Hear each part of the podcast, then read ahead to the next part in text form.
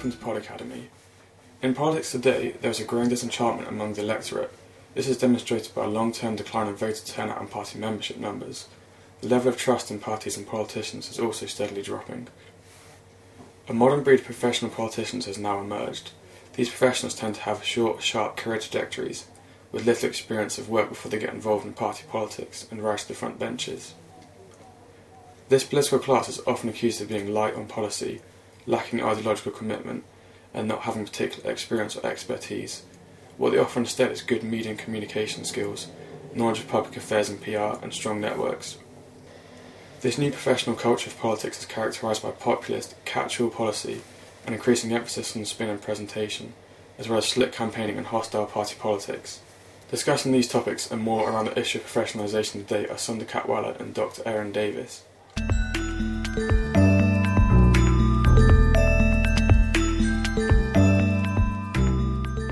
You've written about a new wave of professionalisation in politics in, in your book. How much has changed and what, what's different about politicians today from in the past?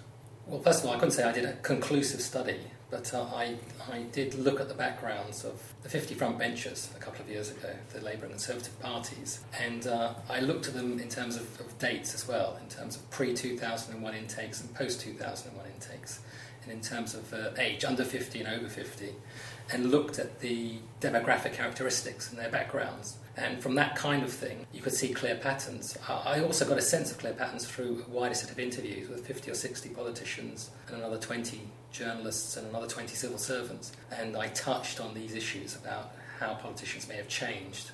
And the findings seemed to match up and in terms of seeing the differences. So there were quite a few clear differences when you looked at the younger versus the older generation. One of those was the kind of degree they took. And years ago, people did law or politics or English or history. And now, if you look at the, the younger members of the cabinet or shadow cabinet, um, half of them tended to take PPE, politics, philosophy, and economics, a purpose made degree for people aspiring to be politicians. Um, but it comes out in other ways. The, the older generation would have had a career, a clear, identifiable career in something like law or campaigning or education or business. Those were the, typical things. And if we look at the newer generation, um, they've hardly had a career. They've only spent a few years between university and entering Parliament. It seems to me that was the bigger difference in a way because the shift from Oxbridge conservative Labour politicians who've done law and history or have done PPE seems relatively narrow, but you did pick up a sense that people were getting into Parliament younger and getting to the very top mm. of politics much quicker than the previous mm. generation.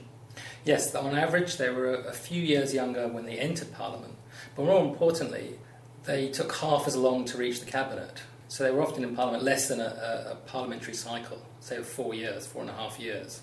Whereas years gone by, they would have been there at least two cycles before entering the cabinet or shadow cabinet. And it seems then to matter, therefore, what you were doing before you were in Parliament. And for a lot of these uh, star politicians, um, getting into Parliament isn't the start of their political career. No, and, and that was another distinguishable difference because their political career, or their career in general, started by leaving university and going straight to work for a party or a think tank, or in journalism connected to parties, things that were connected to parties. So they already knew party leaders very well and were then given a safe seat, parachuted into Parliament, and very quickly elevated to the cabinet. And so you take David Cameron, the current Prime Minister, as a sort of archetype of this kind of trajectory, and he he was a kind of emerging star from being in Parliament only uh, one term. He was the party leader. Yes, um, in some one respect, he's slightly different because he actually had a career of seven or eight years, unlike many of the others. But that, in other respects, there is no difference because that, that seven years was in public relations, public affairs.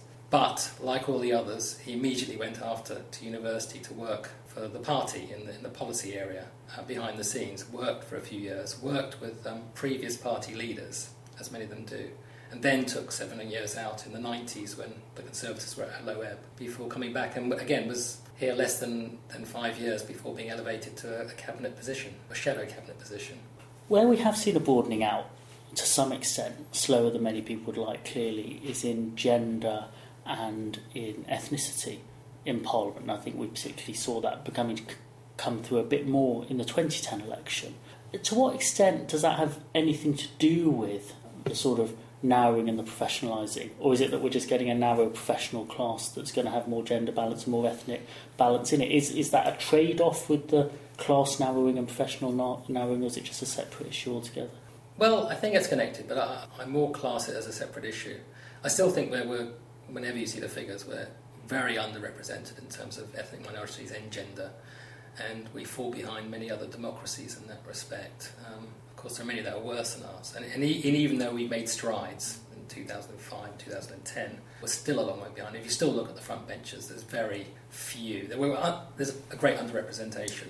Although in, in this instance, actually, an interesting dynamic is because um, there's a shorter parliamentary apprentice than there than there was. Actually, in that sense, British politics is becoming a bit more sort of American in that mm. people can get right to the top quite quickly. I mean, maybe the people who come in might not have such a a, a long period because certainly, I mean, I think the big change in 2010 was that ethnic diversity and gender diversity was much less just happening on one side of the house and was now beginning to happen on both sides of the House. But you obviously won't see that at the front benches for three or four parliaments normally. But actually, maybe less in your period where somebody could shoot through. Possibly. I mean, the Conservative Party front benches still hasn't had much change, I think. Um, no, because the big intake was 2010, which we just had. I guess that's true. Um, but you saw, a, I mean, just comparing the Labour Party, I mean, they, they put greater emphasis on, on more gender and, and ethnic minority representation earlier on, and that's fluctuated. Yeah. Uh, so we we had more uh, women in, in the shadow cabinet or cabinet, more ethnic minorities at different points. Not that it's ever reached a high point. So there hasn't necessarily gone.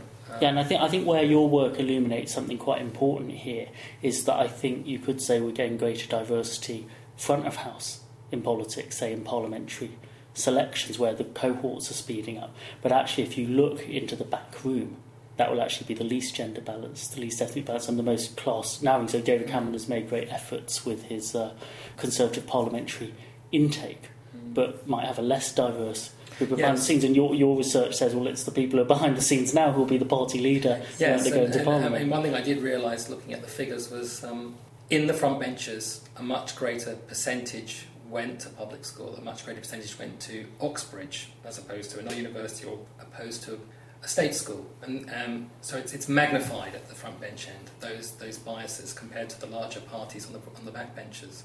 Cameron, actually, as a candidate, had to overcome the perception that the Conservatives wouldn't elect in Etonian. Poor, poor Douglas Hurd. couldn't get a fair run at the leadership because he'd been to public school, mm. he said. So he's, he's the first public school leader since Douglas Home. Yeah. So, uh, I mean, actually, that's taken as him. I mean, that could be, you know, why does his background matter, which is what he'd said, or a sense that the whole thing really is becoming narrower and a general decline in social mobility coming through in politics. So people get quite depressed about that. Yes, well, I, th- I think what happened is um, it became acceptable when you looked at Tony Blair and you looked at um, the other parties. And the Labour Party was suddenly, the front benches were more full of public school people who had been definitely in the minority before but were no longer in the minority. So if it was acceptable to the Labour Party, why wouldn't it be acceptable to the Conservative Party?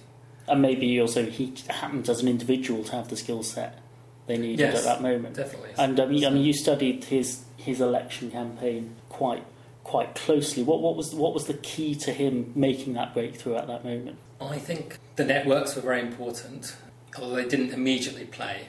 Um, the networks were very important, knowing Michael Howard, knowing several previous party leaders or senior party figures who backed him behind the scenes, who would back him, although it took him a long time for that to get that support further across the party. But I think most importantly were, were his um, public relations and media skills. They were really important.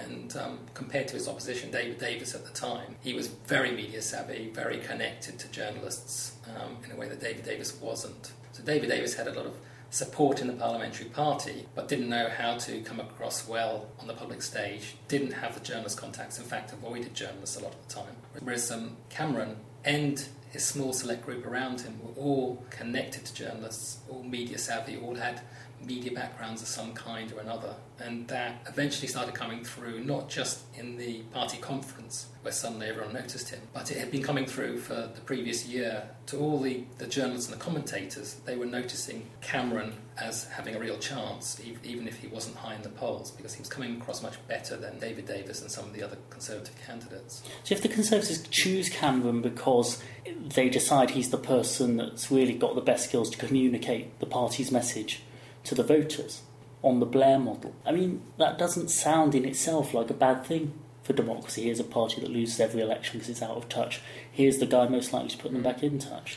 Well, some of the people I interviewed, journalists and politicians, they said that's what happened. They said in the party conference, and around that time, they stopped voting for the person they supported, and they started voting for the person they thought would get them back into power. Because after many years of failed Conservative leaders, um, they were getting a bit desperate. A lot of people naturally supported David Davis, or they supported Liam Fox, or someone else to the right of the party, but they just decided it was time to make a switch, and they voted for the person they thought would win. This takes us back into the question of why does the professionalism matter?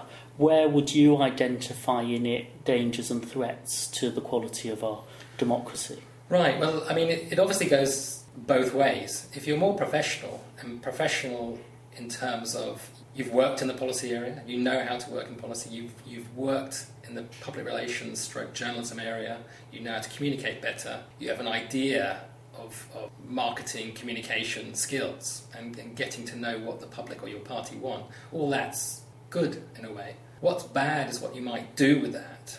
And there's, there's an assumption in a lot of the literature around political marketing and political PR that it, just improves communication, improves, makes politicians listen more. But you could also say it just makes them more able to see what is wanted to be said. It makes them more able to um, work out what the public would like to hear and then say it to them in the ways they would like to hear. Um, so, which side you come down on. And I, I think if you actually look at the Conservative Party now and the transition from pre election to post election, you would say the latter description is more accurate that they said we care about the NHS, they said we care about the environment, they said we care about public services, when really the underlying philosophy, which only has come clear in the last year, is actually they wanted to privatise all these things. One area where it might be a bit cyclical in terms of the gains and the losses is there's a sense that the novelty value's slightly gone once you've applied the professionalisation techniques for 20 years.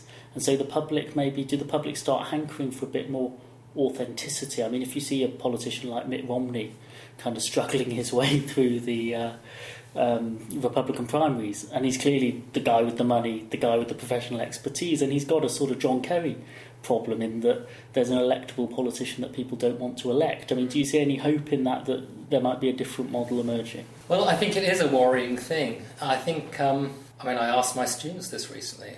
I talked about celebrity in politics, and I said, Would you like a professional politician who came across better and communicated better? Would you like someone who you knew where they stood ideologically? And they nearly all said, I prefer someone who I knew where they stood, so I could agree or disagree with them. But on the other hand, I can see how the professional people within parties, the pollsters, the experts, find better results from being vague about policy, from being vague about making policy statements, and, and putting the emphasis on pragmatism and altering your position and, and, and your, your media management. But I think if you look at the longer term trends, that wins elections. That professionalism wins elections, but it turns off voters in the long term. It, it makes people more cynical in the long term and less likely to vote or to support a party or support a candidate or have um, a clear affiliation.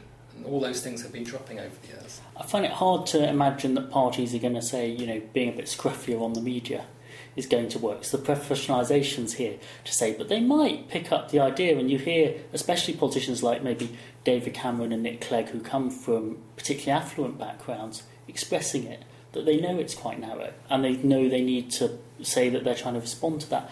What practically in the modern world could a party that wanted to take seriously this issue of narrowness actually do about it, do you think? Well, that is a question I ask myself, and I think about it. And, and when you look at the literature and you think about it, a lot of the problems are not, you could say, not caused by parties. Um, they're not caused by politicians. They're other explanations for growing disenchantment and cynicism, and things like the media, things like uh, the power of global finance, which puts less policy options or policy levers in the hands of politicians, um, like a trend to, to interest groups rather than parties. All sorts of things like that. But then there are a number of things which you can say are down to politicians or parties or, or down to political structures. So parties can be more or less democratic in terms of how they consult with their members. Political systems can be more democratic or consensual. The English system, the UK British system, is very is the opposite. It's regarded in, in the political literature as, as more undemocratic, more majoritarian in terms of um, it's, it's, a first past the post yeah. system, a majoritarian system, as opposed to a more consensual system where you can have a proportional representation, was the term I was looking The power of governments over parliaments is very strong.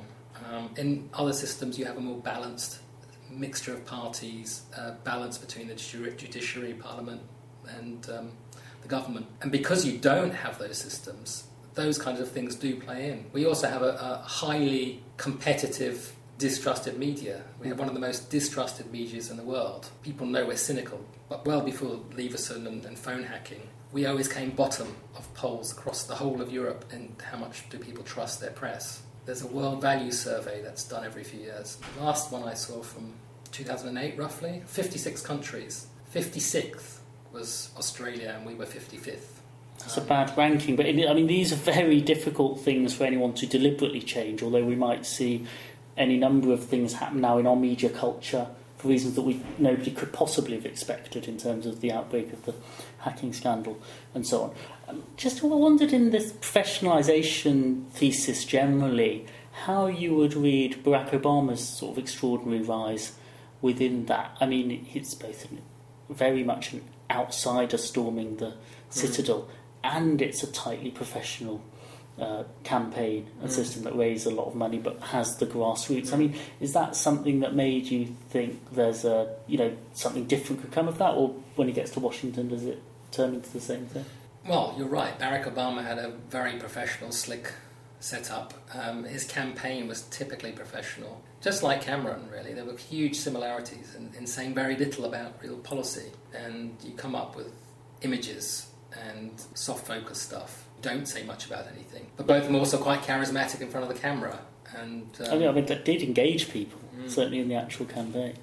But it also leaves people incredibly disheartened, disappointed. Blair and George W. Bush both had the highest popularity ratings and the lowest popularity ratings of, of post war presidents and prime ministers because they were both slick in front of the camera in different ways. Uh, they had a big personal appeal, appeared to promise things that never seemed to be delivered. And um, Barack Obama, his opinion polls shot up and down again um, because expectations around presentation could not possibly be fulfilled. And the expectations issue seems to me absolutely central. I think we could either be frustrated with a political system that just doesn't give us enough voice or power as citizens, or we could just be frustrated with the very nature of democratic politics in a society where other people have views we don't agree with. I wonder with the Obama case whether people are disappointed because, in a way, they don't understand what politics is, as well as any failings he might have mm. as a, as a man or as a candidate. That is another a key issue. There's an automatic assumption, especially from people on the left, that people want more democracy. They want more say, that they want people to be like something. But um, it takes up a lot of time. It takes up a lot of time. Most people don't have the time or the energy to really get involved, to participate, to understand. They'll sign an internet petition. They'll do something easy, but they won't do something more substantial. Um, either because they don't have the time or they don't they don't feel confident they don't feel they'll be listened to. So part of it is that they feel disconnected and, and disenfranchised, but part of it is we have very busy lives and complex situations. And as I realised talking to a lot of senior politicians and civil servants, they don't understand the technicalities of a lot of the bills they have to deal with. And if they don't, why should ordinary members of the public? So we end up leaving it to our professional political class. If you could just to end make one change that gave people more access to a broader range of politics, what, where would you put your energies and efforts? Well, I think I would do a few things. I would look seriously at the electoral system. Part of the electoral system has a strong impact on the way parties behave and how they market themselves. And I think first past the post systems have moved more in one direction than other, than other systems. I would seriously look at the media, the funding of the media. Again, this is not on the political agenda, but I, see a lot of the problems around hacking. But a lot of the problems generally about the funding models of our media. Uh, we take for granted that we need media for communication between politicians and the public. We also take for granted that a lot of that has to be privately developed, and that's been the trend over many years. But that model has been breaking down for years, and most people aren't aware of that. The funding model for good, proper research, good, proper journalism, good, proper investigation has been breaking down for many years, long before the internet came along, mm.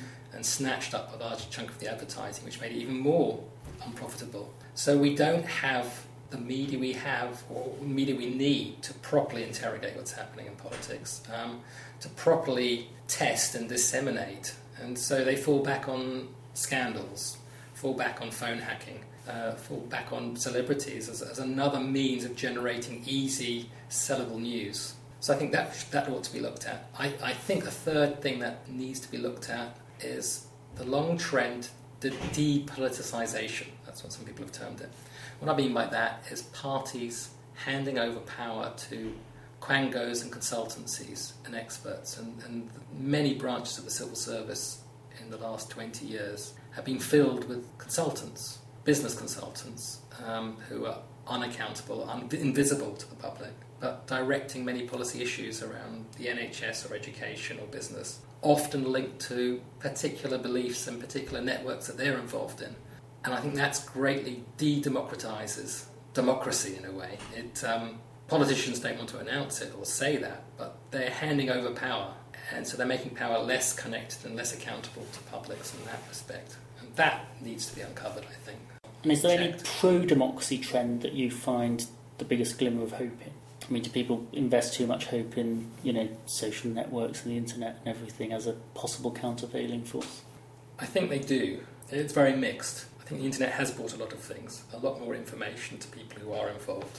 It makes it much easier for interest groups to emerge and organise and publicise. It makes it much easier for people on minimal budgets to put information out there and to make an impact under certain circumstances. It makes it more possible for journalists who have the time to go and look up and find stuff, important material to, to publicise. Wikipedia to WikiLeaks, there's, there's a much more, there's a much greater volume of information out there. That's politically important. On the other hand, in terms of real organisation and communication, I have great doubts uh, because what it also means is, is, those sort of elite networks between businesses and finance and certain favoured interest groups and politicians and journalists are much closer and denser, and they're very private, they're not opened out. So it makes that communication between them uh, more exclusive in some ways and less open than it might have been before. And certainly, I, I mean, I, it's one of the questions I asked many politicians about their use of the internet communicate with to communicate with citizens, constituents, and um, some of them liked it and they were quite happy to write 100 emails a day. And many of them despaired of it because they said, well, if I did this all the time, I'd never do my job. And if, as long as we live in a, a representative democracy, a representative system, if politicians were actually want to debate be part of the many committees they are in Parliament. They want to actually talk to, to, to constituents face to face. They haven't got the time to do both. Um, so they said it's, it's not necessarily helping. Um, the majority were very cynical that it would make them closer to the voters. So it's been a fascinating look around the rise of the professional politician. It seems to me the conclusion is that whatever people want to change for now, the professionals are probably winning. Yes, and uh, professionalisation seems the way forward, whether it's in politics or, or, business or, or any other sector, but it also means we're more disconnected, and professionals are more disconnected from each other. People in parts of, of investment banking have no idea what other people do in other banks or, or industry. Parts of the civil service don't know what's happening in other parts of, of government um, because people are so specialised in their own boxes. We're back in our own boxes, and it's a depressing place to end, but thank you very much uh, for taking part in this podcast. Thanks.